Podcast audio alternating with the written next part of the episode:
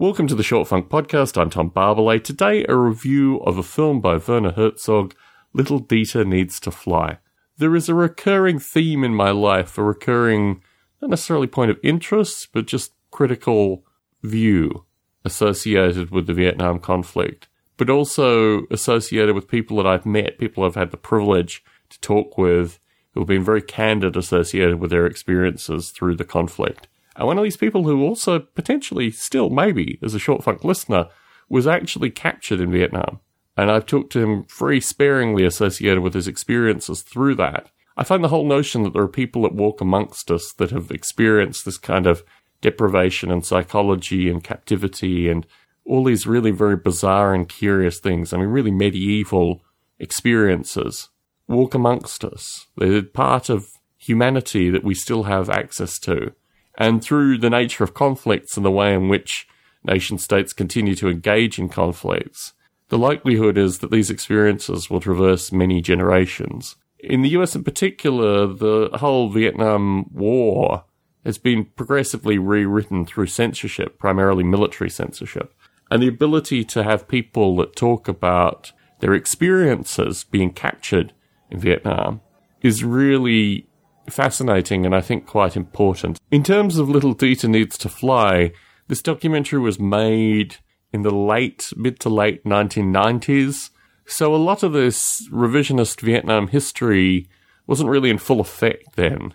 There was still a relatively coherent narrative associated with the US losing the war in Vietnam and the things that went around that. And if you fast forward to the present day, it's a luxury in a very curious sense that there are these kind of oral video histories that are still available because my perspective is the editorial rewrite of the Vietnam War is a really astonishing phenomena which I have observed through my lifetime. And it's one of these things where there are some things in this world where if you don't pay attention, you just don't recognize these things. And one of the things I like to do actually is pay attention here. So Little Dieter Needs to Fly provides an attention to detail associated with the conflict. Now, Dieter himself didn't feel any qualms associated with what he was doing there. He was an active participant. He had a military history. He'd come from Germany. He'd seen the depravity at the end of the Second World War.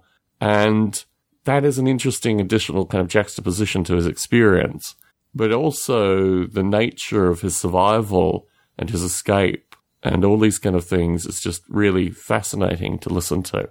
And of course, you have Werner Herzog, who has a particular style which injects him in some regard as a narrator, but also he has rather curious timing, he has rather curious observations, and the combination of Dieter as the primary narrator and Werner Herzog as the additional narrator very, very interesting. And sometimes I'll say Werner and sometimes I'll say Werner. So please be assured that there's very little consciousness providing you this audio. So I would certainly recommend Little Dieter Needs to Fly for people who are interested in still getting a grittiness associated with the Vietnam War and the early part of the Vietnam War, moreover, which is rarely talked about. If you look at, you know, the history channels, history of Vietnam, or any of the modern media is presented associated with the Vietnam War, you'll start to see a very curious narrative appear.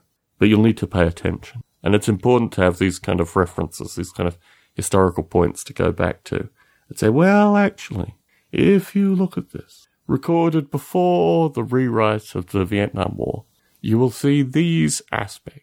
Now it appears almost impossible for people to talk candidly associated with their particular experiences in Vietnam if it doesn't directly agree with the new narrative which is being presented.